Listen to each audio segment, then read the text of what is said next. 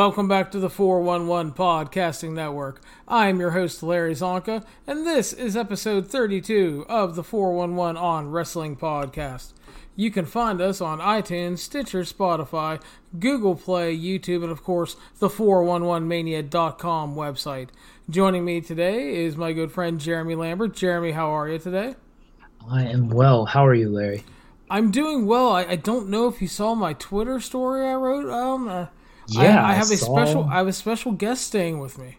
I saw that. I'm very happy that uh, you have a what's it what's it called? I can't think of the the name. My, my, my senpai. Your senpai, sure, Yes. sure. Yes, for those of you do, that do not know, I have a guest living with me, a special guest from Japan, who is going to help and finish my training as I learn to walk on the prosthetic leg, and that is one Daryl Takahashi. And Jeremy, guess what? What is that? Daryl Takahashi is here.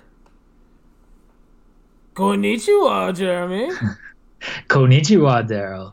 Listen up, meow. We have work to do. Someone's gonna get totally offended by that. Fuck you. It's a Japanese animated cat. he is staying with me, and he is going to be my fucking trainer. He is awesome. My, I, I, I had a fun little story I wrote about it. Obviously, just a bunch of bullshit and fun. But the the truth is, is my awesome oldest daughter Hannah, when I was uh, coming home and stuff, she decided she was going to find out how to buy a Daryl, and she bought it for me. And she told me she bought it for me because if Daryl can help Hiromu get better, he can help me get better. So she is absolutely the best fucking daughter in the world. Hannah is great, and I'm glad she has found you a new trainer to help you when you're not going to therapy uh, to train you around the house so you can get better, just like Hiromu. That's right, fucking slave driver, man. I'm telling you. Had me doing the exercises today, just bitching up a storm.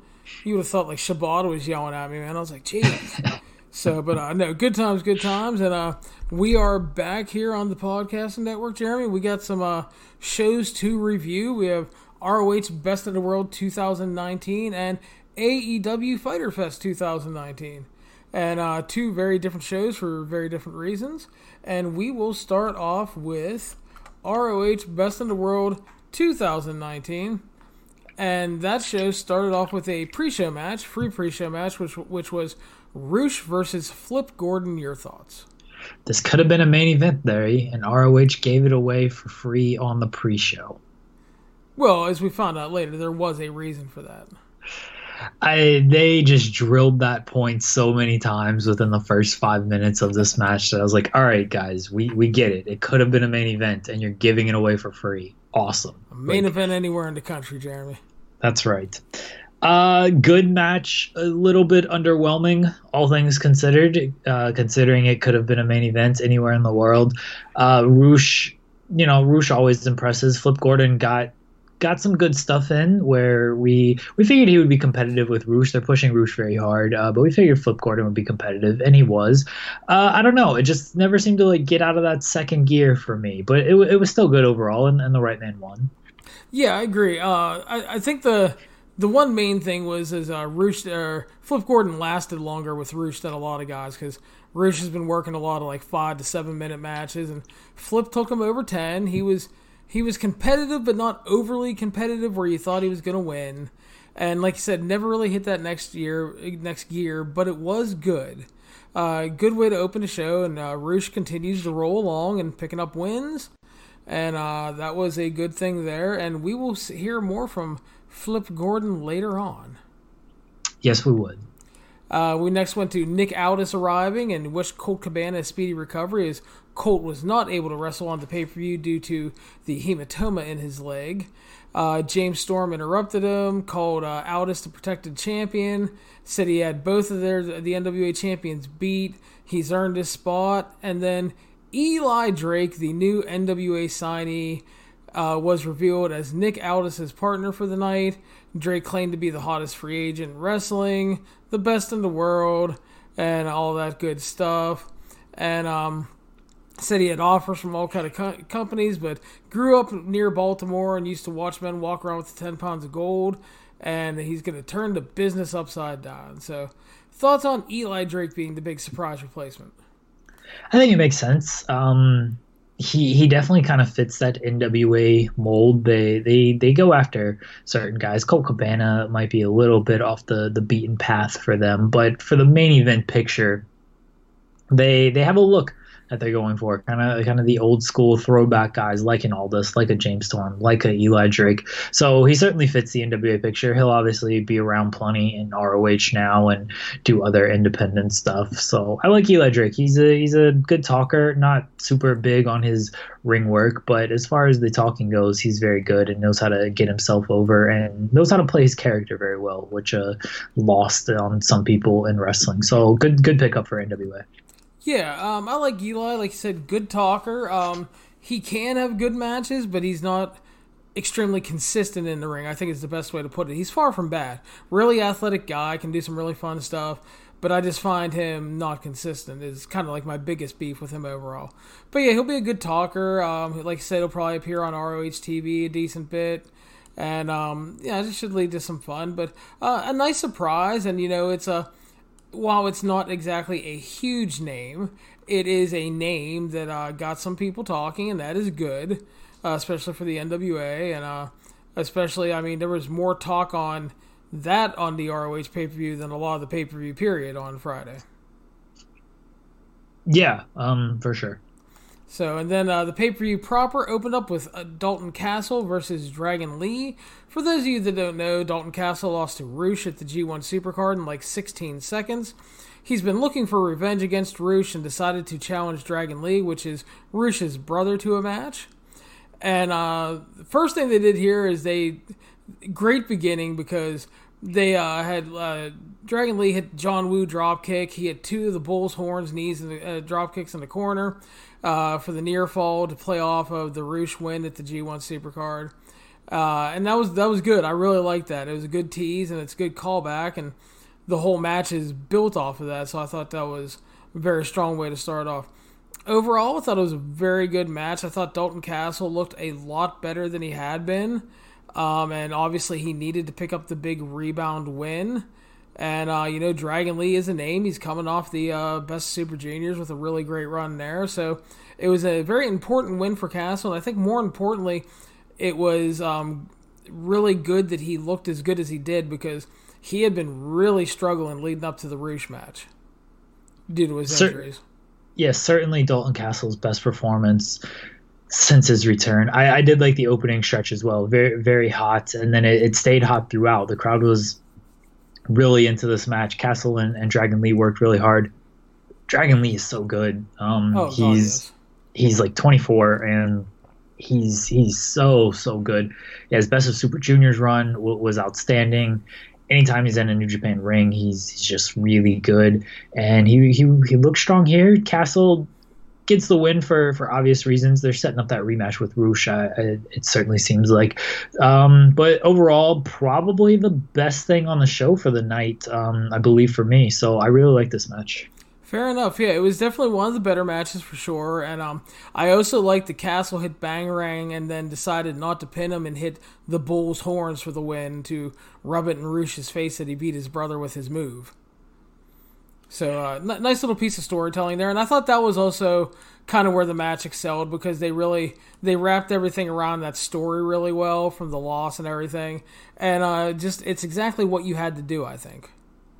Yeah, uh, the storytelling was very important, as you as you said with the the finish and then the the opening stretch as well. So they're they're keeping the the castle and, and thing very fresh in his mind, and again they're they're building towards that rematch. And I still think Rush probably takes the rematch, but Castle will most likely be more competitive the second time around. Yeah, and as long as Dalton is getting healthy and looking good like he did here, that is the more important thing going forward. I mean, he can lose to Rush again later on, but he just he has to stay healthy and looking good. So hopefully that is the case because he was um he was really hot leading into the title win, and then the injuries just totally derailed that so bad for him.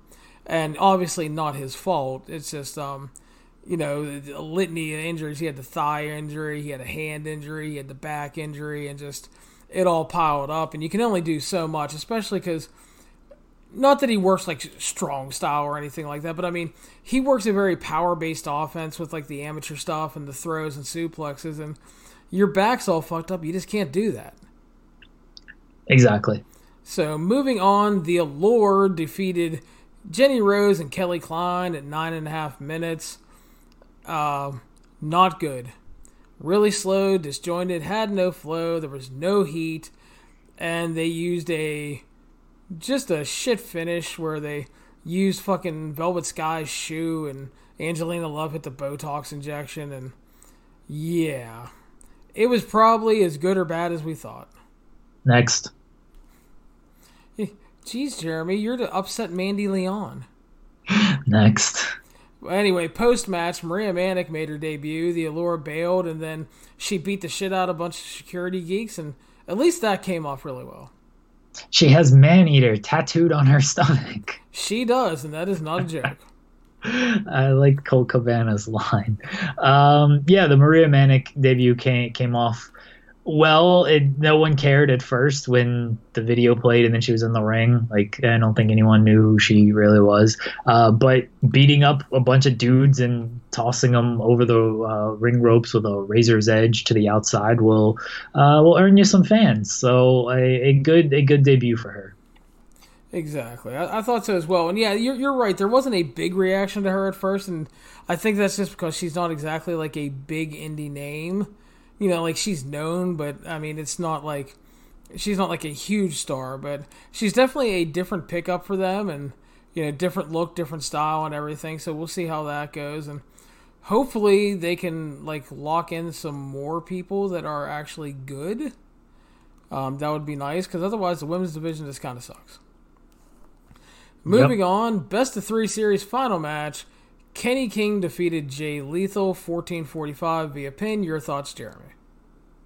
Uh, another good, another good match. I thought it was just a hair below um, the the opener, the the pay per view opener between uh, Dragon Lee and Dalton Castle. But Jay Lethal is always good, always going to give you a, a solid workman-like performance. Kenny King, not a huge fan, but he can he can step up, especially when he's working with a, a guy like Lethal. And King's win came off like a, a very big moment, and I, I think that was a, a good sign as well because. I mean, they're they're building towards Kenny King and Matt Taven for some reason, and that's probably not going to be good. But at least they're trying. I will give them that. It's kind of the the same thing I, I say about WWE is the the Shane McMahon feud, not my favorite thing. Baron Corbin push, not my favorite thing. But what they do with these guys, they're they're doing well with them. Just feels like it's uh, much like the the Shane and Baron Corbin stuff. It's the the wrong guy in the wrong position, but they're trying, and so I'll give them marks for that. And again, the the the match was good. They've been trying with Kenny King for years. Yeah, and it just n- never feels like it's working. But I mean, like you said, they are they are trying. They're in a position where they have to try. And um, yeah, I thought it was very good. I thought it was about on par with uh, the uh, Dalton Castle versus Dragon Lee match. Uh, I liked that uh, they told the story again where they, they knew each other very well, were playing off of each other's moves, willing to try to one each other and steal moves and stuff like that, which was the story, especially at the first match they had on TV. And uh, like you said, yeah, the crowd was into it. Kenny King picked up a big win. They tried to treat it like a big deal. And I thought that was uh, the important part because, I mean, if you're going to put him over Jay Lethal, you have to make it feel big because – I mean, and I mean this in the most respectful way. I mean, they fucking verbally blowjob Jay Lethal on TV, and they should. You know, longest reigning TV champion, his world title runs and all that. I mean, he is like an ROH legend. So, I mean, you have to treat the win like a big deal. So now the important thing is they just have to actually follow up with Kenny King and make it worth it. Yeah, uh, I, I agree. And again, they're trying with Kenny King. Don't think he's the right guy, but you put him over Jay Lethal. Jay Lethal, as you said, is he's the golden child of, of ROH, and I mean his history there speaks for itself. So they're they're pushing Kenny King as strong as they can right now. Yeah. Next up was a pure rules match, uh, going back a little old school with ROH. Jonathan Gresham defeated Silas Young, the last real technician, in 1805 via submission. Uh, I thought it was a good match that played into the stipulation and style very well. I thought they used the rope break rules really well. Uh, I liked si- Silas was a great dick here. uh, which is like really his strength when he's working that bully role, which really works when you're working against a smaller guy like Gresham. But of course, Gresham's biggest strength is that fighting from underneath with all of his various grappling skills. And then in the end, um, Gresham was pulled in. He had pulled the uh, ring skirt uh, in with him, and uh, that allowed Gresham to hit a fucking low blow on Silas Young to get some revenge and lock in the octopus hold for the win. Uh, this was a throwback to when uh, Silas Young first beat him on TV, where he hit him in the back with the bell hammer and submitted him with the abdominal stretch. Thought it was good. I like the finish because Gresham got revenge, um, but I I can fully understand that this match wasn't for everybody because it was slowly paced and very methodical, working to that pure rule style. Yeah, and and if you're gonna do this, which I I enjoyed this match, it, it was it was good for what it was. Um, but if you're gonna do this, maybe you've got to go just a hair shorter. Yeah, because I, I, can go with that. Yeah, um, like, again, I don't have an issue with this slow pure roll style. It, it was a, a thing in ROH for for many years, and there was yeah, there are plenty good like mat based matches just like this. Um, the problem is you've either got to kick up that intensity at some point, and, and these guys didn't really do that, or they've just got to be a little bit shorter. And this one was, you know, longer than than the first two matches. So, or I guess the three matches. That that other match doesn't count. Um, so so it was longer than that, and having that long style where you don't kick up that that intensity, it just hurts the match overall. So I, I didn't mind the match. I like that Gresham won. I'm really high high on Gresham. Anyone that listened to our Best of Super Juniors reviews knows I, I like this guy, and it's tough to just have a bad match with him. Um, but could it could have gone if, if they shaved some time off of it. Yeah, I agree. I think I think if you shave three to four minutes off of it, it tightens it up a little bit and um, I, I, think that probably would have made it a little more palatable to a lot of people that thought it was too slow. But uh, yeah, all fair points are on. But yeah, really good. And I thought they worked the stipulation really well, and that's also the important thing. So yeah, good match. Uh, we moved on tag team action. The Briscoes versus Nick Aldis and Eli Drake. They went to a double countout in 11 minutes. Your thoughts? Uh, they've booked themselves into a tiny bit of a corner uh, with the with this match because even even if it was Cabana, I assume they were going to do a similar finish. They don't really want the Briscoes losing, and then NWA probably doesn't want either of their champions losing, and in this case, their their newest signing, Eli Drake. So they did this uh, double double count out gimmick, and you know the Briscoes stood tall in the end, getting the better of of all this, but it, it was it was all right. Nothing, nothing too special. Um, again, the the ring work for Eli Drake is is hit and miss. Same same thing with with Aldis. The Briscoes are great, but the working Drake and, and Aldis really aren't two guys who are going to to bring the best out of them. So this had its challenges pretty much from the moment it, it was booked, and it, it couldn't really overcome that.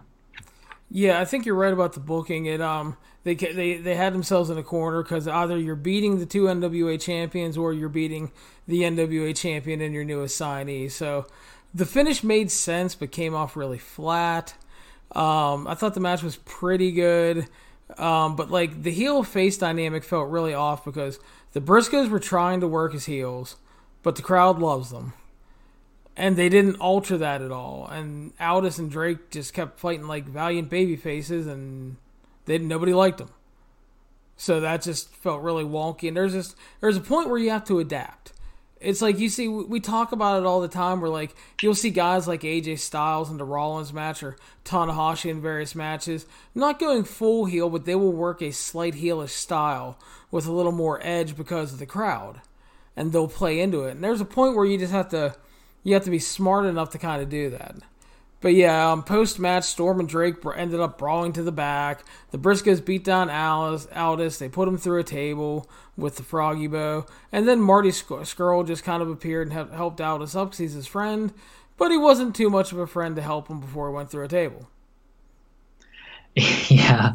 um, the, this this Aldis and, and Scurll storyline is I guess it's NWA's big thing, and it, it should be because Scurll's kind of the, the biggest star they can secure not under an actual NWA contract. Um, I, I don't know. It just it doesn't feel like super hot to me, even though their their match at Crockett Cup was was very good. It's just they they need to hook me in a little bit more with with this one. Um, and uh, you know, Scurll coming out and helping them fine, whatever. Like it's it's it's all leading to something. Probably Scurll just leaving and that being the end of it. so next up, the ROH TV title match your boy, the champion Shane Taylor versus Bandito. Shane Taylor won at 12:45 via pin. I really liked this match. Thought it was really good and fun. Thought they played off the stylistic differences extremely well. Good drama down the stretch. There was an insane spot where Shane Taylor went up to the second rope and was going to do like a cross body. And 186 pound Bandito fucking caught him out of the air. And he didn't do one of those things where he catches him and stumbles back like eight feet and looks like he's going to fall. He caught this big motherfucker. And I was like, you are the goddamn man. Yeah, I couldn't. Shane Taylor's face when they showed the replay was outstanding too. It was, dude. I mean, Jesus Christ. I mean, I'd had the same reaction. You know, it's like he was just like, "Holy shit!"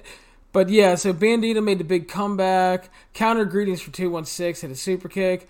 But Shane Taylor fought off the 21 plex, hit a power bomb, knee strike, and the package power driver for a great near fall. Uh, eventually, um, he finally hit uh, greetings for 216 to retain. Uh, I thought this was my match of the night. I thought it was really, really good. Uh, I thought it was just a hair, you know, like a hair better, not not like outstandingly better than anything else on the card, but like if we're talking technical, uh, like a fourth of a star better than some of the other matches earlier, like the King Lethal and the um, Castle Lee match. But uh, I really like this. I thought they worked well together. Styles meshed well, and Bandito is is, is fucking awesome. Um, I like Shane Taylor a lot, but I do little questionable to um, have Bandito lose here because Lifeblood is just like a giant bunch of losers. And Bandito's coming off like a really good uh, Best Super Junior run and had some buzz, and he's just back and lost.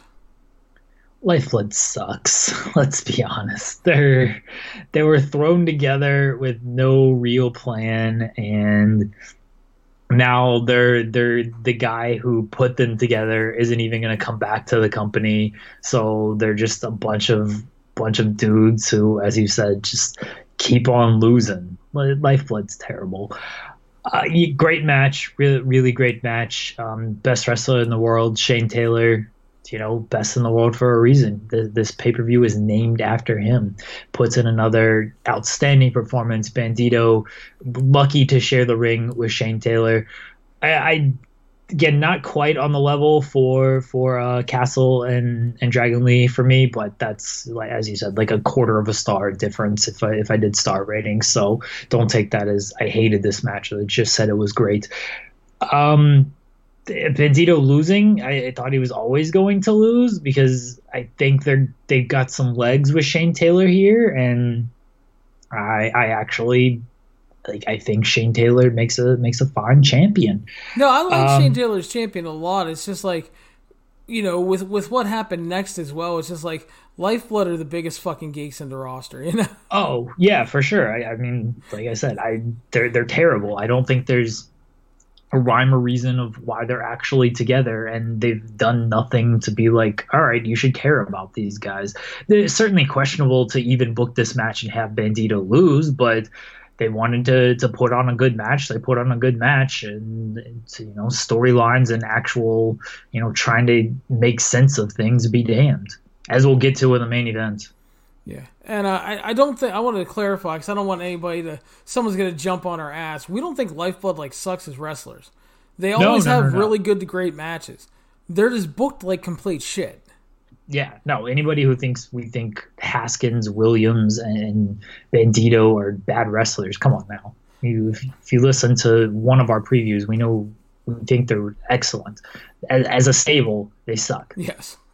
So that's the thing. It's not the problem with them; it's the booking.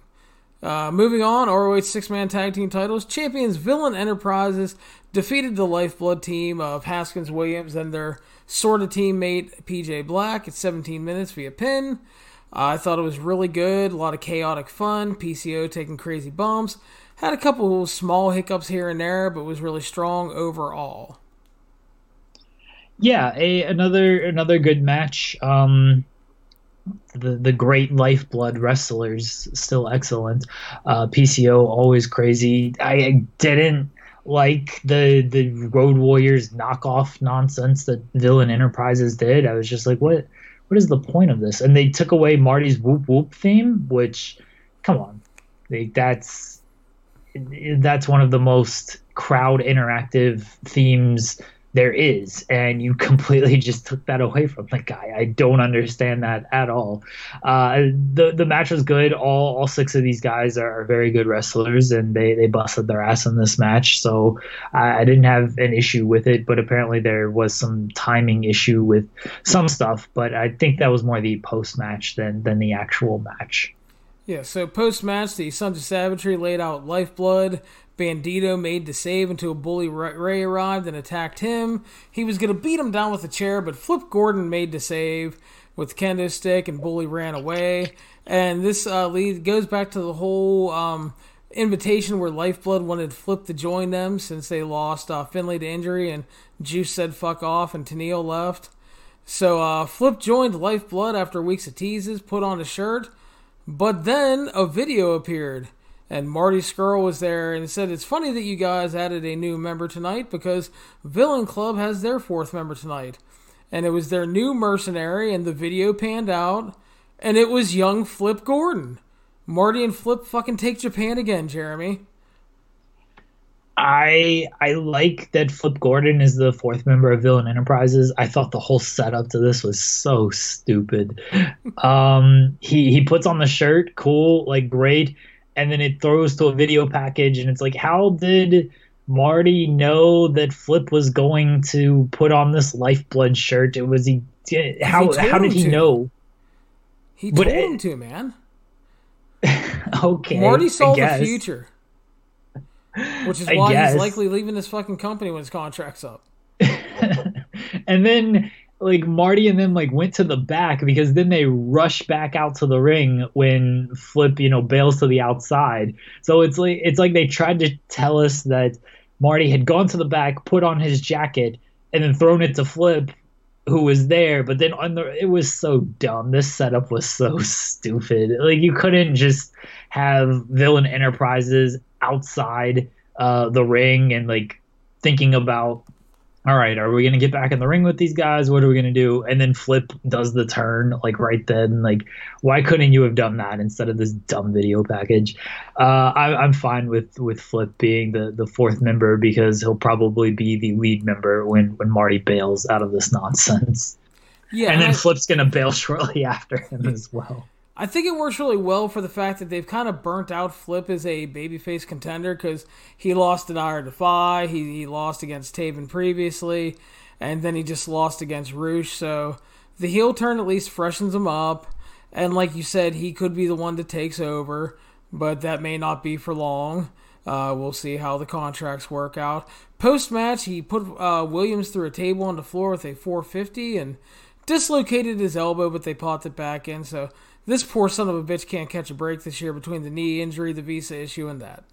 That looked like it sucked so bad. Really looked like it sucked. Um, hopefully he's. I, I, don't think he wrestled at the tapings tonight. Hopefully he, not that ROH TV matters. Hopefully he doesn't miss too much time. Yes, and that led to our main event: ROH World Champion Matt Taven defeating Jeff Cobb at 9:50 via pin. Uh, obviously, a very abbreviated and rushed main event because they were running long due to timing issues. I thought it was pretty good. It wasn't bad. It wasn't great. Um, but I will say that one thing I did like it was refreshing that it didn't go like 30 minutes for no reason, because not every fucking main event has to go 25 or 30 minutes. Um, Taven won clean, which is good for his run, except for the fact that it's Matt Taven and I really don't think that you should have burned the uh, the Cobb title shot right now. But if he might be out come September when his contract's up, I understand putting Taven over him. But uh, yeah, Matt Taven is your champion. This sucked. the The work didn't suck. the The layout of everything about this sucked. I'm fine. It doesn't have to go 30 minutes. I agree with you on that this match went 20 seconds longer than the the terrible women's match. This is your main event, your your world champion, and the guy who you've pushed is undefeated, hasn't been pinned. All right, he, he lost in a four way match or whatever, but he hasn't been pinned or anything like that. He had the the best ROH match on the show at your G1 Supercard, and he loses clean in less than 10 minutes. You've got to you either got to figure out your your timing there to where your main event goes over 10 minutes or you've got to call some type of audible. Jeff Cobb looked like such an idiot in this match, just losing in 10 minutes to, to Matt Taven in the flattest of all flat flat finishes. Like no one cared about this finish. It happened and people were like, "Oh, that that's the finish." And then Taven just leaves and there you go. That's the show. This this match did neither of these guys any favors. Like if, if this was your big Matt Taven gets a big victory uh, following his, his uh, title win and a couple of big title defenses, like this is his big first pay per view victory. He looked terrible in it, and if you have any hopes of doing anything with Jeff Cobb, you gotta. He can easily be rebuilt because he's that good, but oof, look look bad in this match. Just just not good. Yeah, I just uh, I'm not feeling Matt Taven as champion. I didn't like the, wasn't a fan. I, I thought they were going to do it at the G1 Supercard, and they did it, and it's like, well, Matt Taven, ROH in 2019, and this was a show, Jeremy, that was poorly attended and had no buzz. Nobody was talking about this show the the show had no buzz. I feel like we're the only ones who did a preview podcast on a timely manner. I think the Voices of Wrestling guys had one like 24 hours before the show aired, maybe even less than that. Um, I mean, you wrote a preview on it, but th- this show had no buzz. Like you saw the the shots of the crowd; they they were unavoidable. There there looked like there was about 300 people there, and this is supposed to be one of their, you know, bigger shows. Like Final Battle is their their biggest show. Obviously, the G1 Supercard was was a big show this year, but that's not every year. Like Best in the World is one of their bigger events, and just just nothing going on in this promotion. Absolutely nothing. Yeah. Um. So obviously, the departures of the AEW guys are really coming home to roost because you don't have the Bucks, you don't have Cody, you don't have Adam Page, you don't have SCU which you know some people want to downplay it, but I'm sorry. Especially Cody and the Bucks were fucking ticket movers. And yeah. them and Omega, I keep telling people, people want to dispute this, and I hate when people go, well, ROH sold out the Garden. No, New Japan and ROH sold out the Garden, and most of those tickets were sold when people thought Omega and the Bucks and Cody were to be there. You cannot downplay that. I thought that the show was a good wrestling show in terms of the wrestling matches overall, but felt really flat. The crowd was small, very in and out of the show. You know, there a lot of ROH shows thrive when you have those matches. The crowd really, really gets into it. Um, you know, the the flip heel turn is questionable to some people, but like I said, they burned him out as a babyface with the high profile losses. So I think the turn makes sense. I really like Taylor and Bandito for my match of the night. But again, uh, Lifeblood are a bunch of fucking geeks right now, so that doesn't help them. The Allure are horrible. Uh, like I said, Lifeblood are goofs. And, um, yeah, it's an enjoyable in ring show, but it didn't feel like anything you have to see. Like, no, it's, it was... it's good, but it's 2019. How many great shows are there out there? Yeah the like this this is what i've said for a while now is i don't know what roh is good at. They're, they're not the the best in-ring product in the world anymore. Like they could claim in the throughout the early 2000s and everything like that that's not their their bread and butter anymore. They're not entertaining on a level of WWE or AEW um, or even even uh, a company like Beyond or something, even like Impact. Like Impact kind of has out of the box ideas that some of that stuff actually clicks and gets over. Like they're not really a nostalgia company because they're you know they're not bringing back ECW. They're not booking Tommy Dreamer in their main events.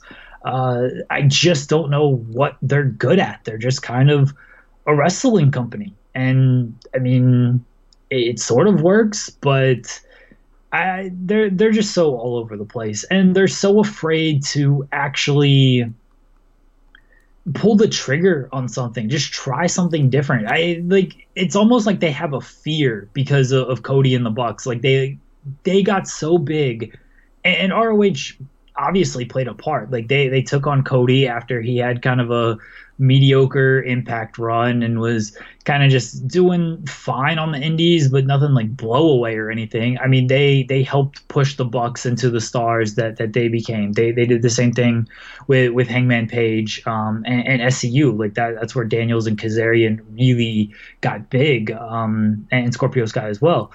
And they pushed them to a level to where they ran their own independent show they were uh, played a big, big hand in that. I mean, it, it streamed on Honor Club, and then they they bailed. They were like, oh well, now we got Tony Khan throwing us money, and it's almost like they're afraid of that happening again because they won't pull the trigger on, on a guy like Marty Scurll. It, they're still seemingly a little bit gun shy on a, a guy like like Flip Gordon. They even seem a little gun shy on a guy like Rush, who should have been challenging for the title at this show, because I think Rush can leave at the end of the year. Um, and so they're going with like Taven, who's not going anywhere because no one really cares about him. Like even Jeff Cobb. I don't think Jeff Cobb was ever going to win the title, but you brought it up in, on the preview. Is they're not going to put the title on him because they're afraid of him losing in the G1. Why? Who? Okada is going to lose in the G1. He's the he's the champion of the company. He's going to lose in the G1. Well, then here's the thing too. The other thing is, if you don't want to put the title on him and you're because you're afraid he's going to lose in the G1, don't book the fucking match. Yeah, book exactly. something else. And don't book and, the match. Go, go ahead. ahead. I was going to say book- okay. I'll go real quick. Um, I was going to say to your point about them being afraid. I think you're absolutely right because, and the worst thing is like I really think they should have put the title on Marty because he's not leaving until like August or September. He was yeah. fucking over. He was over huge. The crowd wanted him to win. Why not take advantage of the guy being that over and sell some merch and maybe sell some fucking pay per view buys? I mean, a novel fucking suggestion. Get the most out of him. I mean, Villain Enterprises is fun and all, but are you really getting the most out of Marty Scurll with that? And the answer is no. I mean, Villain Enterprise is totally fun. I like it. But you could have done more. And then, like, if they're going to be afraid to do anything with Rush and Bandito and, you know, Jeff Cobb and Flip and stuff too, they're going to be in danger of losing those guys. And then they're not going to really get much out of them. As I said with the the Scurll thing back in April, it's they you get the feeling they know this guy is leaving and they're giving him no incentive to stay by just giving him the, this nonsense and not even taking a chance on him and being like hey we put the title on you you know you, you're a made man here. We, we can build around here. You go to these other companies they're not going to build around you. Like you're you're third fiddle in the elite. You go to wwe you fuck you don't want to go to their main roster. Like you're the guy here. And you know, maybe that appeals to Marty and, and Flip and these guys, but they're not doing that. They're they're not telling that to these guys. They're they're saying you can be third fiddle here, or you can go to AEW, and make more money, and hang out with your buddies, or you can go to WWE and make even more money. It's and have like, some bangers in NXT and have a fun time. Yeah, like what are you choosing? Like you're you're leaving. You, you're out because the other two, even if your position in the world of wrestling doesn't actually improve your financial situation and your just your standing your um, visibility improves because you're you're just in bigger companies even if your actual pecking order position doesn't improve. Uh, the it's it's a scared company and it's a company that just they're they're not doing anything that that's engaging. They took away Marty's whoop whoop theme. Okay this company's dumb yeah, and the other thing too to to back up that point is like again, Marty was really over. The crowd wanted him to win. And if you're trying to keep stars, it's a negotiation tool. You put the title on. I'm like, listen, we're going to strap you up in your last few months, man. And you know, let's see where it goes from here. And then while he's champion, you fucking hardcore negotiate and try to keep the guy. And, And if it they didn't doesn't even try that. But at least And you if it- tried and you put the title on somebody over and maybe made some fucking money. And if it doesn't work, you know when the guy's leaving, he's not going to be a dick and be like, "I'm not going to drop the title." Like all these guys are professionals. You, if you get the, even if you get the feeling that he is going to stay, you still build up a really credible challenger for him, and then when he's going to leave, you put the title on that guy, and then that guy is made because you have him beat the guy who everyone was already a fan of. It, it's not it's not that difficult. It, at least it doesn't seem. I mean, I, I've never run a wrestling company. My TEW companies do great. It doesn't seem that difficult. Yeah, uh, but that's what it is. And again, it wasn't a bad show. I don't want anybody to get that impression. But it felt like a company with just no buzz, with, you know, guys working pretty hard and trying to put on the best matches they could, and not a lot of people caring, live or online. I mean, comparatively to Fyter Fest, uh, just the online reaction and following on social media and on the site during live coverage was night and day. And people were to go, well, Fyter Fest was free, but you know what? I mean, Double or Nothing, like, completely dwarfed that and many WWE pay per views as well, and that was a $60 show. So, I mean, the thing is, is it's like, there's nothing to hook people to watch ROH right now. I mean, they did a good job when they lost those guys of bringing in some good names. Rush and Bandito have been great. Uh, Brody King and PCO have been great. You know, those are, you know, and I, I like the Lifeblood guys. But you haven't done anything really with them outside of Rush, really, to make us care. And don't say they did anything with PCO, because PCO is the one that made us care about PCO.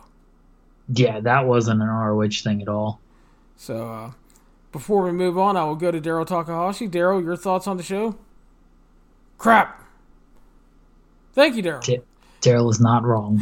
so, uh, so before we move on, remember you're listening to the 411 on Wrestling podcast. You can follow us on iTunes, Stitcher, Spotify, Google Play, YouTube, and of course the 411mania.com website. Please subscribe and share the show around, and if you have time, leave a five star review on iTunes. And I want to thank everybody as June was our record month for downloads and listens to the show, uh, and we've gotten better each month. And I thank everybody that has taken the time to download and listen and share us around. We really appreciate it. So, Jeremy, we spoke about uh, real quickly AEW Fyter Fest, and we will talk about that show right now. And uh, started off with the buy-in stuff. And before we kind of do all the buy-in matches, I want to say they they need to fix the buy-in shows. They're they're not good. because like you had a borderline great match to open this thing up with best friends defeating private party and scu yeah, nearly a banger of a match. 16 minutes best friends pick up the big win. Private party got to really shine in their big debut. Uh, they were put in there with two teams to allow them to succeed. I thought they got over. I thought they looked great and the crowd was into it and they felt like they felt like the crowd at double or nothing they were hotting into it and then we moved on. But your thoughts on that opener first? Uh, really, really enjoyed the opener. Party, private party got a lot of shine, and, and that was good to see because they were kind of the, I mean, I kind of, they they were the unknown team in this match. You know, everyone knows best friends, everyone knows SCU. Uh, private party, and not really known on on that big stage. This was their first big stage match, and I thought they looked really good in it. Uh, SCU always delivers. Best friends are, are solid, and you know, best friends picking up the win makes sense. It looks like they're headed for a match against uh, Dark Order in some capacity, whether that's in the tournament or at the All Out for a buy in the in the tournament. Because since that's what they won, they won a match to have a have a match uh, for to not have a match, something something some nonsense like that. Um, but yeah, really strong, really strong opener. I, really love this match. Yeah, and speaking of Dark Order, they did a tease post match with a Dark Order promo. The minions went uh, around the ring after the lights went out. Then they disappeared. So they are continuing that from Double or Nothing, which I thought was a nice play because you got to you know, you don't have TV right now, so whatever shows you have, along with your online content, you got to keep pushing your narratives or along storyline wise. Uh, we had some hilarity with the Bucks joking about bleeding money and not getting the private jets and uh, gourmet food they were promised. Uh, the pool they were promised turned out to be an inflatable kiddie pool in the arena. Kenny Omega promised that he had him new gear for tonight, which we'll talk about later, but that he blew the half the budget on him and they couldn't afford the models anymore.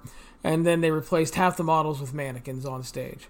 So that I like that was fun. I like the uh, the the Fyre Fest. I don't know if you've seen the the documentaries on on Hulu and Netflix, but as uh, someone who followed that whole train wreck in, in, real time and then watched both documentaries, I, I like these little jokes. Um, some people won't get them, but I thought they're cute. So yeah, so we got that, and then this is where things went off the rails during the buy-in. Leva Bates and Peter Avalon doing their shitty librarian gimmicks arrived. And they just did a bunch of bullshit rambling on. And then Allie arrived. Cause with no explanation, Kylie Rae was off the show. Who was supposed yeah, they to never Bates. They they never advertised the the Kylie Rae Leva Bates match. It was something that like ITV put out as a as a promotional thing, but AEW never like official announce that match. So I'm not holding that one against them. That seems like it was a uh, more of an ITV type thing where they kind of jumped the gun and then yeah, something something seemed to happen. Well, fuck them. Thanks. They made me write a preview for that match. that didn't happen. God damn it. So we had Allie versus Leva Bates. This, this wasn't good. Leva Bates is horribly slow and disjointed in her wrestling. She controlled way too much of the match. And due to that, it felt like a really shitty debut for Allie, who is actually a good wrestler. Um, in my opinion, AEW should never have Leva Bates wrestle on the shows again. The gimmick is horrible, and they should never have the gimmick on the shows again. I don't even want to see it on being the fucking elite anymore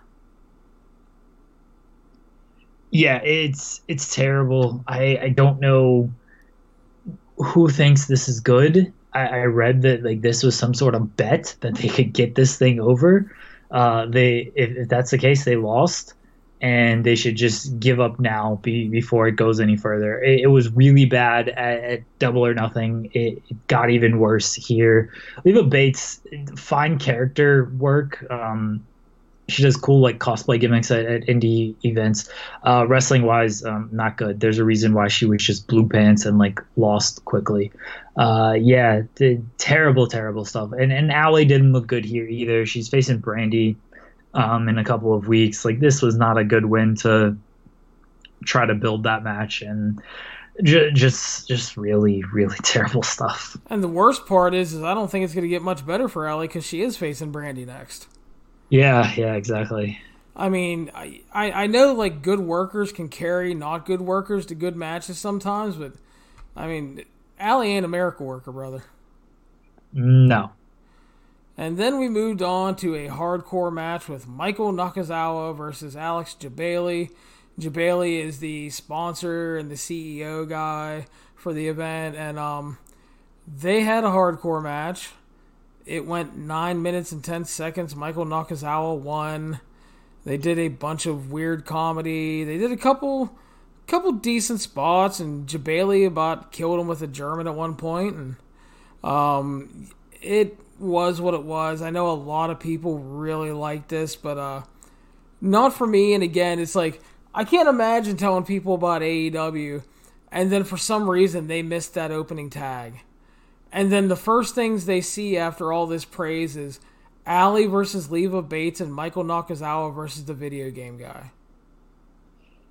They they worked hard. I'll give them credit for that. They had some good ideas. I thought. Um, it's just Nakazawa is a like he's a comedy guy, and, and fine if that that's going to be his role, that's going to be his role. And Jebailey is is not a wrestler, so what are you supposed to do? Again, they worked hard. They had good ideas. I didn't hate it, but because of those two factors. Um, but at the same time, I can easily see why people were like, "This is stupid," and and it most certainly was. But I won't knock the the performances or the ideas of it. It's just it was almost a, a meaningless match that just kind of happened because they tried to do it last year and it, it didn't work out, and they they want to give Jebailey a match for some reason. Yeah, I guess as a thank you for sponsoring the event, but uh, and the best part is, like you said, it wasn't like the worst thing I've ever seen, and it was at least better than the Leva Bates match.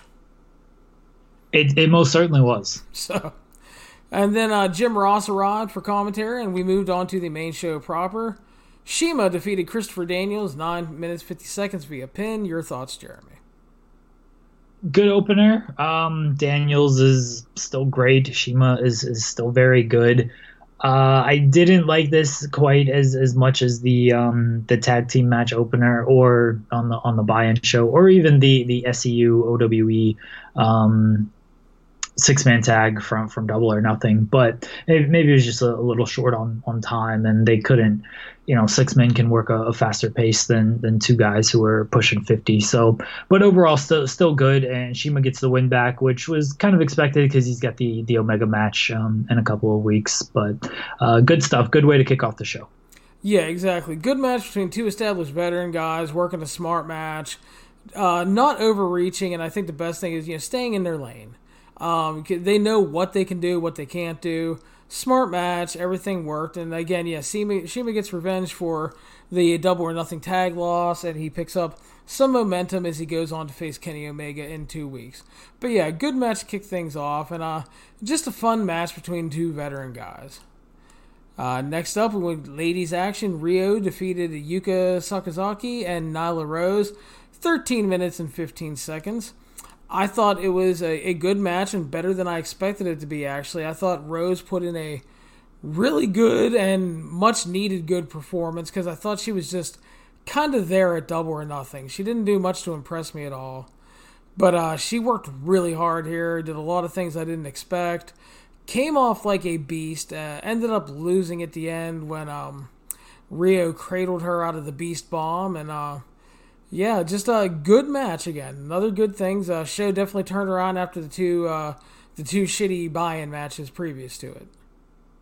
I thought Riho and, and Nyla Rose were good. Uh, Sakazaki, little little rough. They kind of had to wait a little bit for her to, to get in position. She she didn't seem like she had a whole lot of confidence in, in what she was doing. She she made the most out of it. She she battled through that and um, you know, maybe some people didn't pick up on it, but I, I thought it was, it was, it was fairly noticeable. But we're also people who watch thousands of wrestling matches, so we're more aching to, to pick up on stuff like this.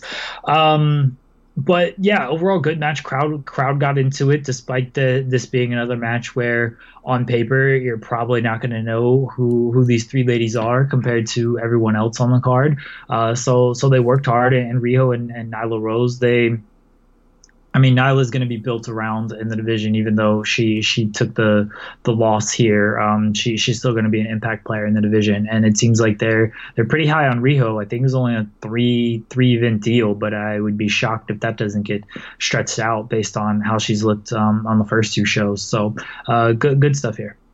Yeah. So we move on. MJF came out prior to the next match and was just in a A plus dickhead mode running down to fans and his opponents. Said he was getting the W tonight. He was mocking all the gamers because they hate him. He then apologized and says, Hey, you know, we're not so different. I used to love video games too until I lost my virginity. And they hated him. So he does his job very well. He is just such a smug asshole in the best way possible. And you know, he looks like a douche wearing his little like his uh his scarf and shit. It's just it all works, you know. And uh, MJF is great. Yeah, and then I, I about died during the uh, the introductions because they're coming out and Jungle Boy comes out riding on the Luchasaurus's shoulders, and Justin Roberts says, "Introducing next, riding to the ring on Luchasaurus," and he wasn't lying.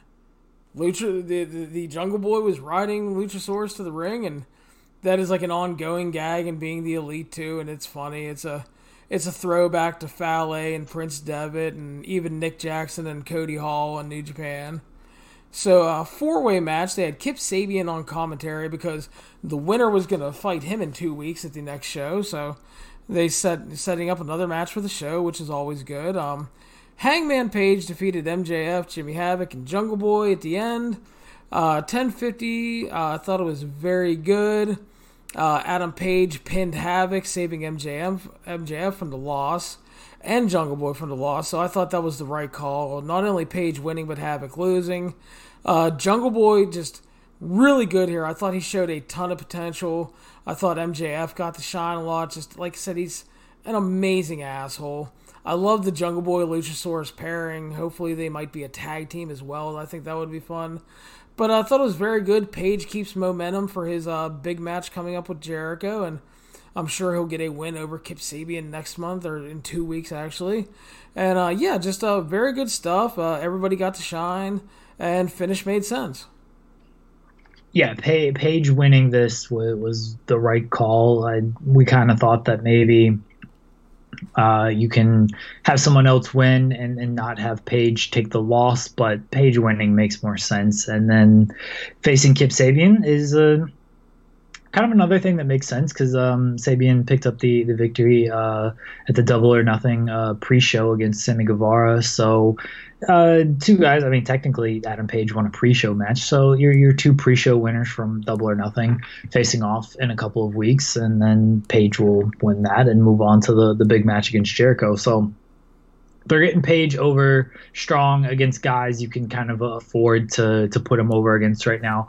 Jungle Boy and MJF certainly stood out for for different reasons in this match. Jimmy Havoc little lost in this match, which wasn't to be too unexpected because this was not a Jimmy Havoc style match. J- Jimmy Havoc's not going to thrive in a, a rules based fatal four way. That that's that's not his gimmick at all, and it, it showed. And that's there's nothing wrong with that. It was just almost like he he was kind of there to take the fall, and I think that's a little bit unfortunate. But that was his role in this match. Um, but but overall, uh, more good stuff um, from from AEW. Yeah, you know, somebody like I said, somebody had to lose, and I think he's the right call because I think there's a obviously a ton of upside in MJF. Just he's good wrestler. He has a lot of upside still in the ring. He's great on the mic. So full package wise, he has a lot of stuff going for him. Jungle Boy shows a lot of potential as a wrestler. Obviously, we don't know a lot about him personality wise. Don't know if he can talk yet and all that stuff, but shows again just a lot of potential. So you're protecting him here, and again, Page, you know, keeping that momentum as he's about to challenge for the title. So that's all good stuff.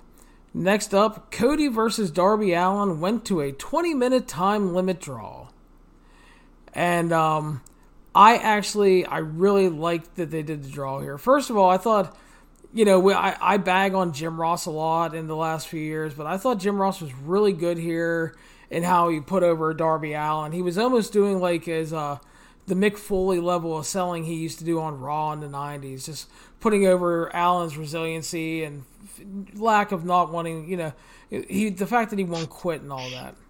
So, um, and right now I am all about AEW Cody because he's working composed matches with really good stories. He's leaving the circus at home. I thought the match was great. I thought Cody called a great match. I thought the timing came off well, setting up the draw at the end.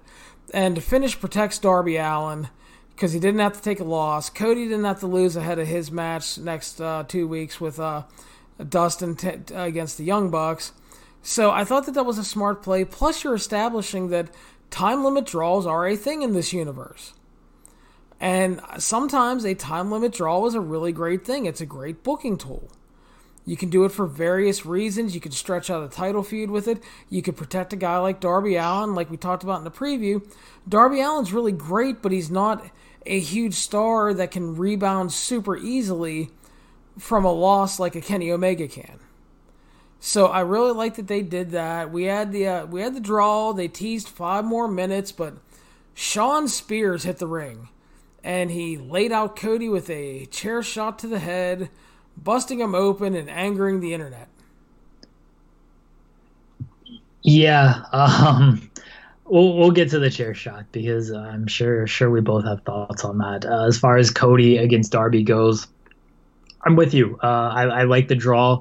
I thought it was a good way to protect Darby from from taking that loss, um, which we all kind of kind of figured it would happen. And I mean, if it did happen, there wouldn't have been anything wrong with that because Cody is your is your top guy, and Darby Allin is a, a, relative unknown, but they they kept some shine on him with this draw.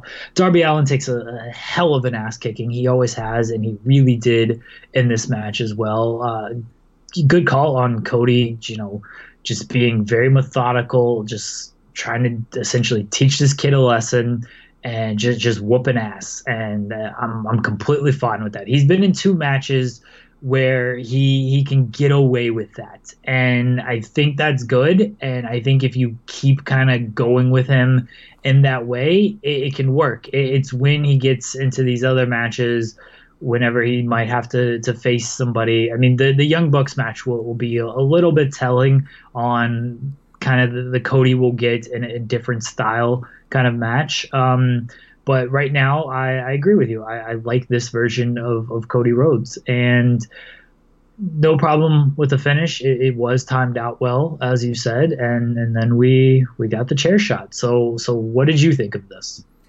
Um, you know, on one hand, I think um, taking unprotected chair shots to the head in 2019 is pretty stupid when you know all the shit that you know now.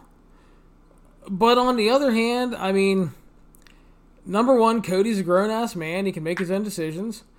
Number two, um, it had the desired effect because we don't see it a lot anymore. And, you know, when he hit him and he went down and he was bleeding, I mean, the crowd reacted really well, especially, you know, comparatively to how you thought they might react to a Shawn Spears attack.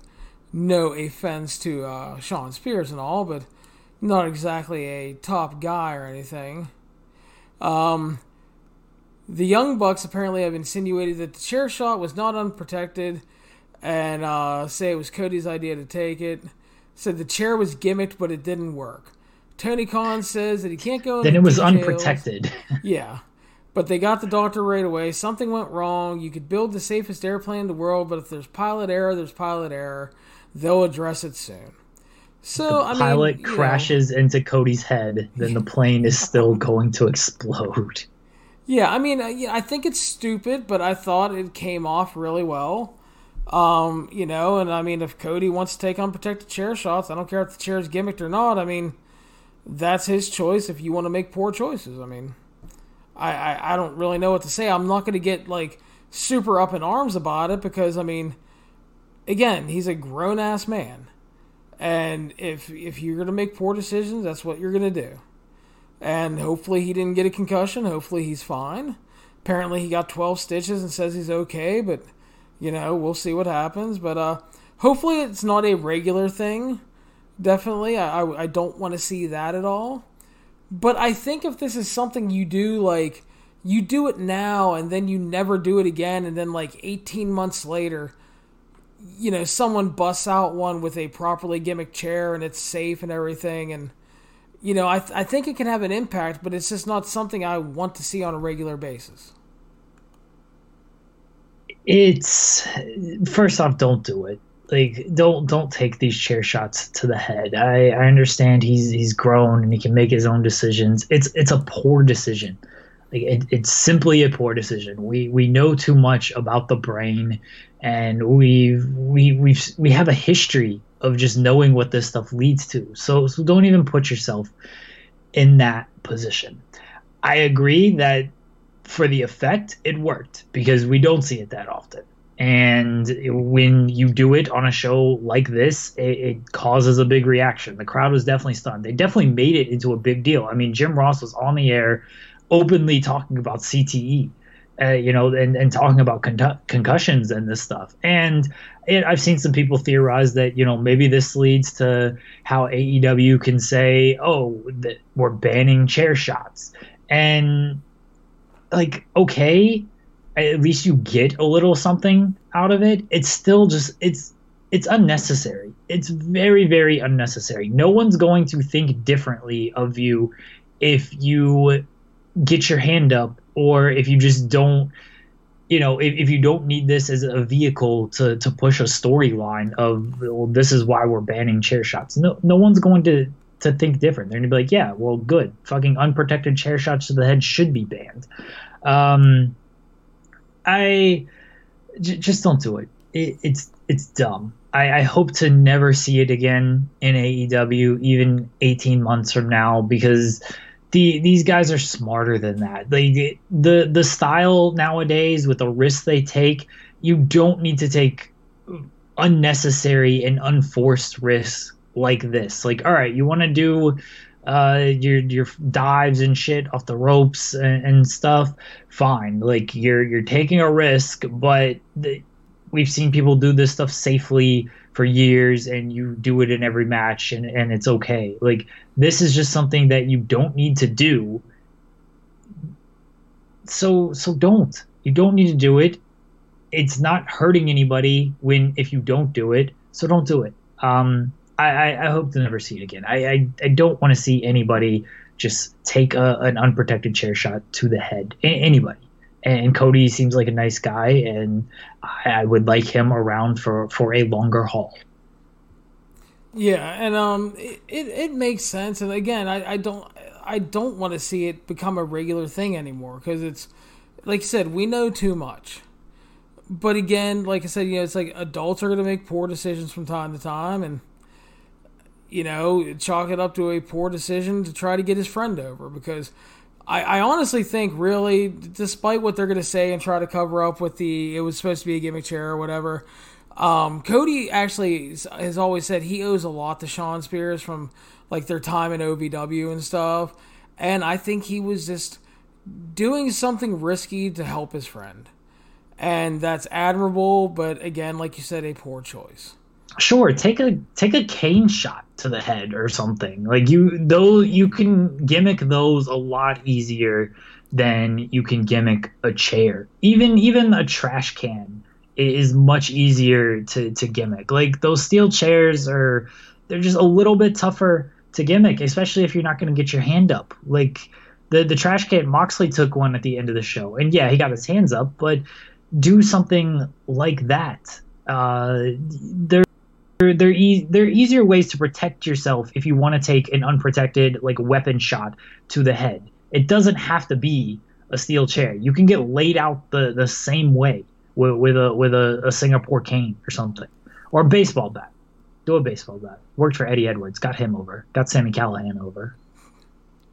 Fair enough. So yeah, that was that. Uh, Angle came off obviously really well, and I guess eventually that might possibly lead to Cody and Shawn Spears at double or, or uh, all out. Yeah, um, I would um, have to imagine that's at all out. And they set that up nicely on a, a Road 2 show where Cody was like, "Yeah, he, he's a player coach, solid guy," and the the other he's a good guy was yeah, yeah. So that's fine. They're, they're telling stories. I Cody Rhodes and Shawn Spears doesn't like light my world on fire or anything, but uh, they they've set it up nicely. Doesn't light my world on fire either, but I, I will say it has two things going for it right now. Number one is, like we said, AEW Cody has been really great so far. And number two, a couple things actually. You know, number two, Shawn Spears is going to bust his ass to prove people wrong, to show that he can go. And you know, number three again, Cody working with his friend, trying to pay him back. It's not the same as working with his brother, but I think it'll be a match that he does everything he can to help his friend. Because again, he took a fucking unprotected chair shot to the head to help him out tonight, so I'm sure he will do everything with him to have a great match. So I actually have high hopes for the match. I don't think it's going to be like as good as Dusty and Co- Dustin and Cody, but I mean, I think they could probably do some really good stuff. So, but we'll see, and we'll see how they continue the build to that. And a uh, pretty interesting uh, turn of events. Yeah, I like it. You know, again, like I said, didn't have to do the chair shot, but I liked it overall. So we moved on to the quote unquote official main event of the evening because the last match was unsanctioned. Kenny Omega, Matt Jackson, and Nick Jackson defeated the Lucha Bros and Laredo Kid 20 minutes and 20 seconds via pin. Uh, Daryl Takahashi, what did you think of the match? Many moves with a Z. Very good. Yes. Moves with a fucking Z. And I say that with a term of endearment because, listen, man, it's the Lucha Bros and the Bucks, Kenny Omega and Laredo Kid. You knew these dudes were going to work a great little fucking sprint. Lots, lots of action, lots of super kicks, some dives. And they, I think they gave you everything you wanted here. It was a great high octane sprint, tons of good stuff, tremendous pacing. Thought everybody got to look really good. The crowd loved it. Laredo Kid got to shine in front of a big audience. And the other thing to where this, excuse me, where this thrived is completely different than anything else off the show in terms of pacing and action, especially coming after Cody and Darby Allin, which was a more methodically laid out match and telling a deep story. And then you have this match coming after that, total change of pace. And while it's nothing revolutionary, and some people I can understand may feel like desensitized to it, it stuck out in a good way and completely did its job. Thought it was great.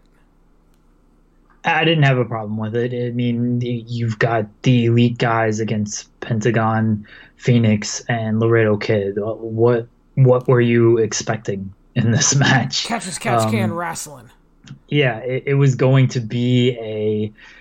There, I'm sure there's a better word, but it was going to be a vanity match. Like this whole show was a, a Kenny Omega vanity show, and like that's why he stuck around after this match and like made sure to hug everyone because this was his design. That's why they came out in their their Street Fighter get up because like this is his baby right here, and it was his time to shine. And so he was going to make sure his match had plenty of, of shine in it. And that's why he booked this match to where, all right, I'm wrestling with the Young Bucks. Everything they do is great. I'm wrestling with Pentagon and Fenix, and pretty much everything they do is great. And the crowd loves them. And the crowd, like, they were into the, the Cero Miedo stuff, like, all match. And, and, that's a testament to Pentagon. And then Laredo Kid, you know, it's supposed to be Pac.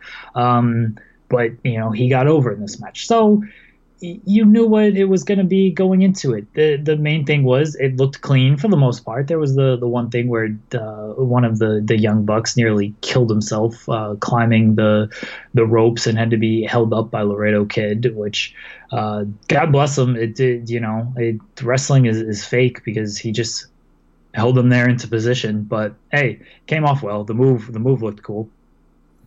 Um, but it, it was what it needed to be, and I, I didn't have a problem with that. It, yeah, nothing we haven't seen before. I, I really want the Young Bucks and and the uh, Lucha Bros as much as I love their work together, and I don't think I, I've seen them have a bad match together.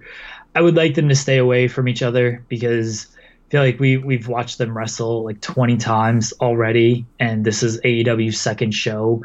Uh, even even like Omega, like Omega wrestled, wrestled Pentagon at, at All In, and it, it, the elite guys keep winning. It, it's good stuff, but it, I just just stay away from from from this this combination of, of five guys for a while and do something new. Actually, give the Lucha Brothers some wins because they're putting on good matches, but in terms of like if you've only watched AEW shows, they they don't feel like they're anything special because they just keep losing to the, the, elite guys. And that's about my only gripe with it is that the elite guys are I mean they're going over big and, and it's just it feels like something we, we've seen a number of times. Fair points. And yeah they, they should keep them away for a while and uh, hopefully they do that in the tag tournament and uh, move on and stuff and mix in some different teams. And because again it, like you said it, it, the other thing is too is like the lucha bros need some wins. Plus it's always something you can revisit down the line. You know like if, if the lucha bros happen to win the tag titles and they're the first champions you can wait a few months and then down the line you know the young bucks can pick up some wins and then they can go listen we we fucking beat you at double or nothing. We want our tag title shot you know, and then you can revisit it then. Yeah, but it, we need a little break from it now. But uh, yeah, I thought Laredo Kid looked really good. Hopefully, he's going to get signed by somebody in the U.S. and continue to be on TV.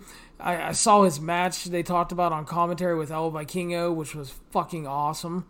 That's going to make the uh, top matches of the uh, half year list so far, and just great stuff. So our main event, Jeremy, was a match that we had talked about when Dean Ambrose was released. We wanted to see. Jon Moxley versus Joey Janela, non sanctioned match. No New Japan tights for Jon Moxley tonight because he was in fucking fight mode. Yeah, this was the the Moxley that when you know he he was announced for New Japan. This was kind of what I expected him to wear. Not the not the jeans, but just kind of the the long pants. He looked like a guy who was uh, ready to kick some ass, not ready to wrestle. Yeah, so they had a uh, main event that went just over 20 minutes. We had all kinds of shit tables, chairs, barbed wire boards, a barbed wire wrapped up chair. Um, Joey Janela doing an insane elbow off of a ladder through Moxley on some tables. Um, thumbtacks at the end. Uh, Moxley atomic dropping him into thumbtacks after he had removed his socks and shoes. And just pretty much everything you wanted from the match in terms of violence. Played the stipulation really well. Crowd really liked it. Simply good and crazy. And I think, again, like the previous match, sometimes a match just needs to be exactly what it needs to be. And, you know, sometimes a spot fest is just kind of a spot fest and a sprint, and it's a ton of fun and can be great. Sometimes you have Cody and Darby Allin, which is a methodical storytelling match, which is just as great. And then you have this fucking hardcore you know, low level deathmatch plunder match, which is again another great match. It, it, was definitely exactly what it needed to be. We we thought that you know Moxley and and Janela were going to kill each other, and that was even before like this got announced as a as an unsanctioned match. Um, but they were always going to have to do some some weird thing to where anything was going to be able to go because no one wants to see Moxley and Janela in a in any type of like straight wrestling matches, even with like relaxed rules. Like they wanted to see the barbed wire and the blood and the thumbtacks and the, the tables and the ladders and all that stuff, and and that's what we got. Um, I liked the the spot where Jim Ross was saying "Save your fucking money, kid," and then Janela sent sentons onto an open chair. Like, yeah that, that sounds about right. That that spot looked like it sucked. A lot of this stuff looked like it sucked uh, for for both guys. The the thumbtack spot with the feet that that made my feet hurt and uncomfortable. Um, I the match was exactly what it needed to be. Moxley winning was obviously the right call. I don't want to see it too often. Like watching the match, it reminded me that these types of matches just aren't really my cup of tea. I, am not a, a death match kind of guy, and this wasn't even like a crazy death match like you would see on on GCW with like light tubes and just insane nutso falls and, and doors and shit. Uh, this this was even toned down from that, but it, it's just not my cup of tea. Watching guys get thrown through barbed wire and, and thumbtacks, and I, I'm also just not a fan of like all right, I'll beat you up for a little bit and then give me like five minutes to set up this next spot here. And, and then, you know, act like you're still hurt and stuff. Like, I, I don't like that whole pacing thing uh, of, of setting up the next spot and then doing it and then taking a break to set up the, like, it, the whole thing just isn't my cup of tea. But for what it was, like, it, it, it was what it needed to be and, and it was enjoyable. I can see how plenty of people liked it.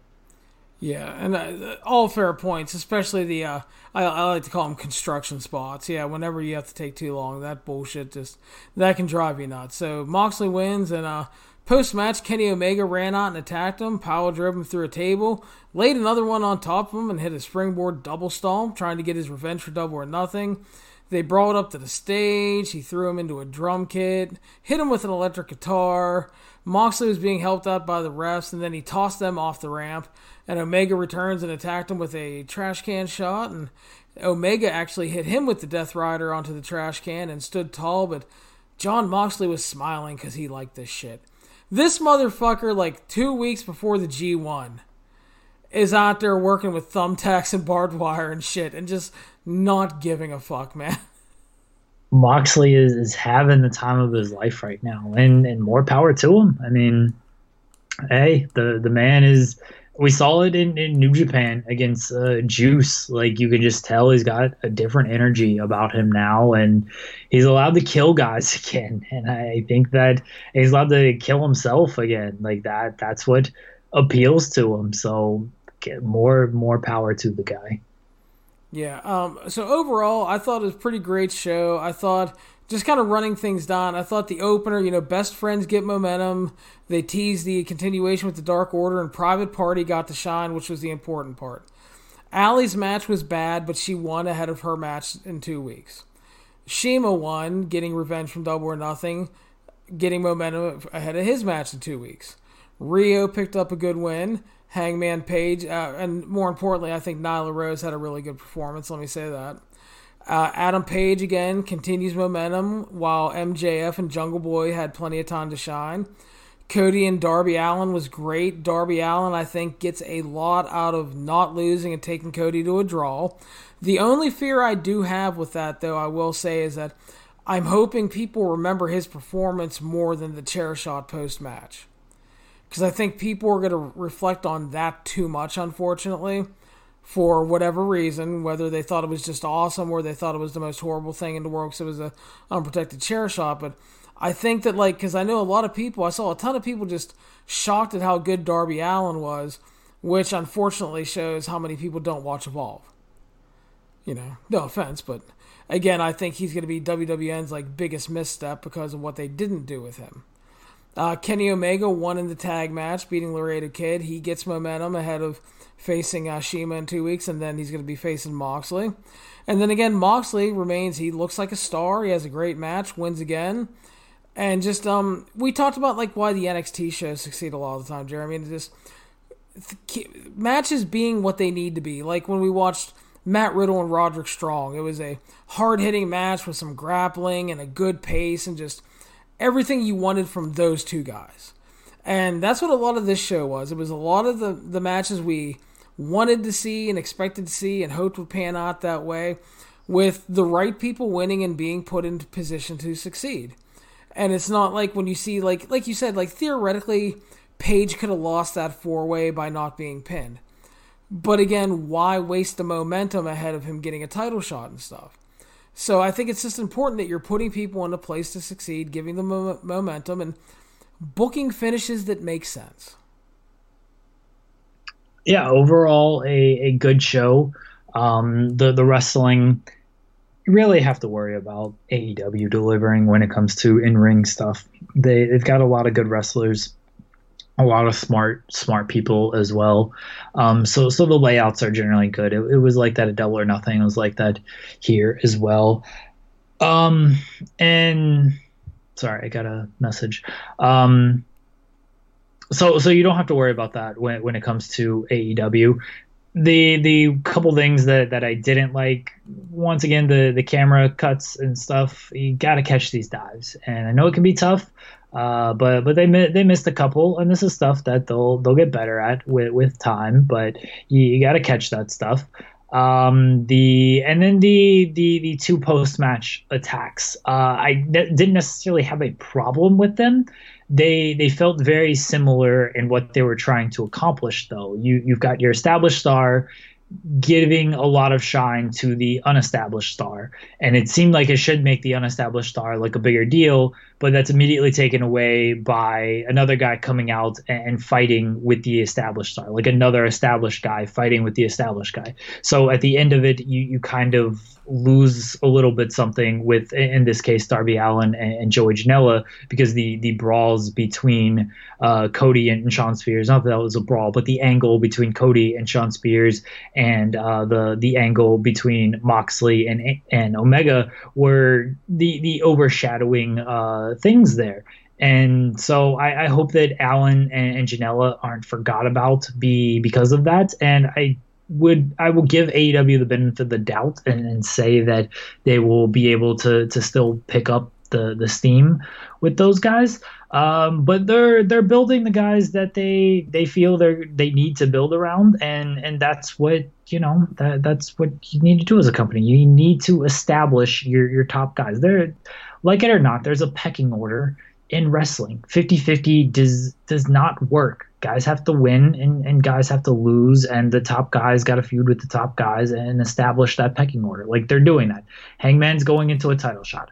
Cody is obviously you know the elite guys are obviously their big stars. Uh, and, moxley is their big star. And they they maybe see Shawn spears as their big star they've got the young talent i i can see the complaint of oh it's just the elite guys and wwe guys it's it's true. I mean, I don't know what you want me to say there. It's it's very true that that's who they're building around, and that can be a little, you know, they're gonna get some blowback for that, and I think some of it is is deserved because um, you know it's it's their promotion, and then it's XWB guys, so you know they're not technically like building anyone new but they are building people new with the the Allin and Janela stuff. It's just important to remember and mjf and even jungle boy like it's important to remember these guys and keep it going um, and, and, not have them kind of get lost with the overshadowing with your your moxleys and your omegas and your, your elite and wwe guys like that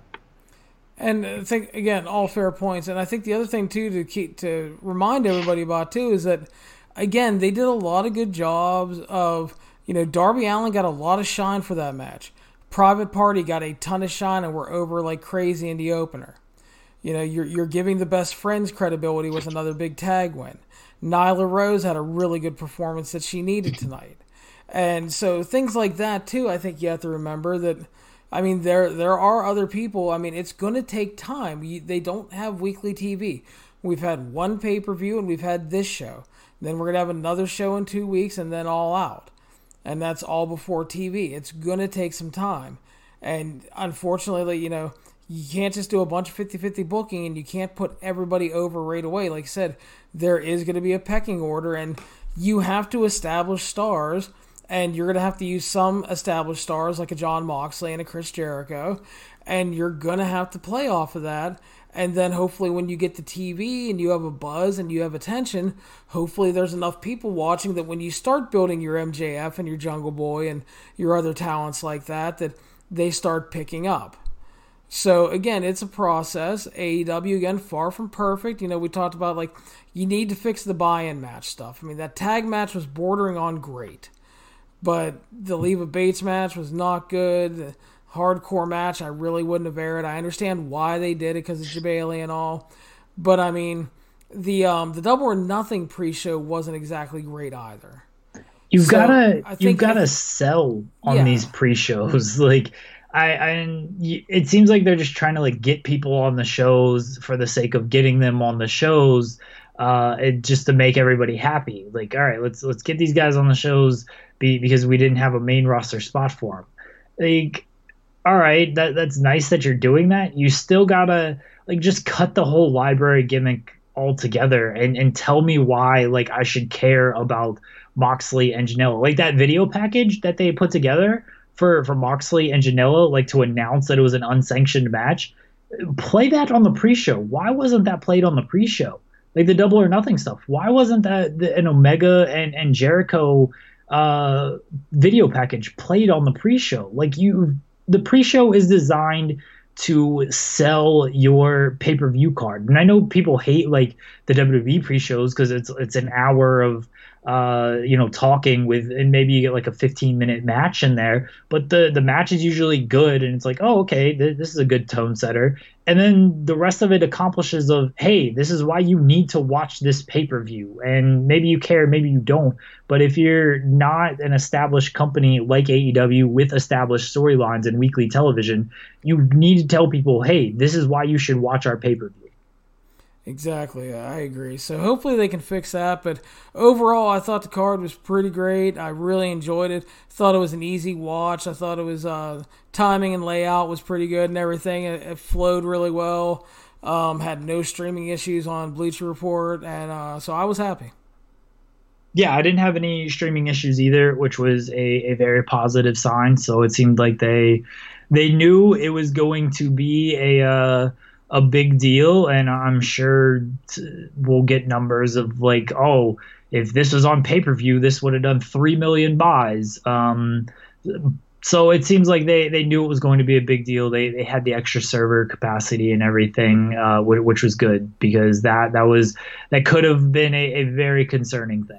Yeah. Apparently, it wasn't that good on FITE TV. Apparently, FITE TV had some issues streaming which is not surprising because I had problems streaming the New Japan event this morning. So, Yeah, so uh, FITE TV, I saw people giving some shit about that, but yeah, the Bleacher Report deal was good for me. Had no problems. Had no problems at Double or Nothing either. So so far, their streaming component has been really strong, and that's a good thing. Yeah, um, AEW t- two for two on these shows. They got another show in uh, two weeks that um, the the blood money advocates are undermining as it's a charity event, and then you know, all out and then television at some point. So it's getting, you know, th- this Fight for the Fallen show, I'm kind of expecting it to be similar to, to Fyter Fest, where it's just kind of a a, a good show, some good wrestling, some some storyline advancement, but then it, you know, then it really picks up for AEW. And I think that's the important thing right now because, like, you're given two free shows, and I I really enjoyed this one. And I think that the next show has to be a lot like this one. You have to give us some good to great wrestling. You have to put people in a position to succeed and build to their next match. And you need to continue the stories along. Because right now, this is this along with the good videos they're posting, like the little Road 2 videos, this is their strongest conduit to try to win fans over and to hopefully have another successful pay per view buy rate because for them a pay-per-view buy rate is still an important thing. You know, it's not for WWE. WWE only gets pay-per-view buy rates these days because of two reasons. It's either people that are stubborn and don't like online streaming, and there are older people that don't like that, and two, there are segments of the country that don't get high enough speed internet for people to get the network. So that's why WWE pay per view numbers are generally small these days because they really don't matter because of the network. But for AEW, you know you're you're charging for these shows and it's a big component for them to make money. So they have to build as best as they can. And i thought this was a good first step and hopefully the fight for the fallen show can follow suit. Yeah i mean aw's off off to a good start. I think so. So that'll uh, wrap us up for today. We'll be back later this week and preview the uh, g1 in dallas and uh, talk about slammiversary and it'll be a good time so this is the 411 on Wrestling podcast. You can follow us on iTunes, Stitcher, Spotify, Google Play, YouTube, and of course the 411mania.com website. Please make sure to subscribe and share the show around. If you have time, leave a five star review. And Jeremy, thank you again for your time, buddy. Of course, yes, we have Impact to talk about next time. That's right. So we will get excited. Yeah, it's, it actually looks like a good card, man. Don't Impact does put on uh, good good pay per view events. Right. I, am I'm, I'm just giving them a, a hard time. They're it, it's still Impact. Five people will attend. They'll tell us it's the greatest pay per view ever, and then they'll do nothing to really follow up. Then they'll air commercials for 30 minutes on Pursuit. Fucking Pursuit, man! What a piece of shit. So uh, yeah, so uh, we'll talk to you guys later. Thank you for reading, and have a good week, everybody.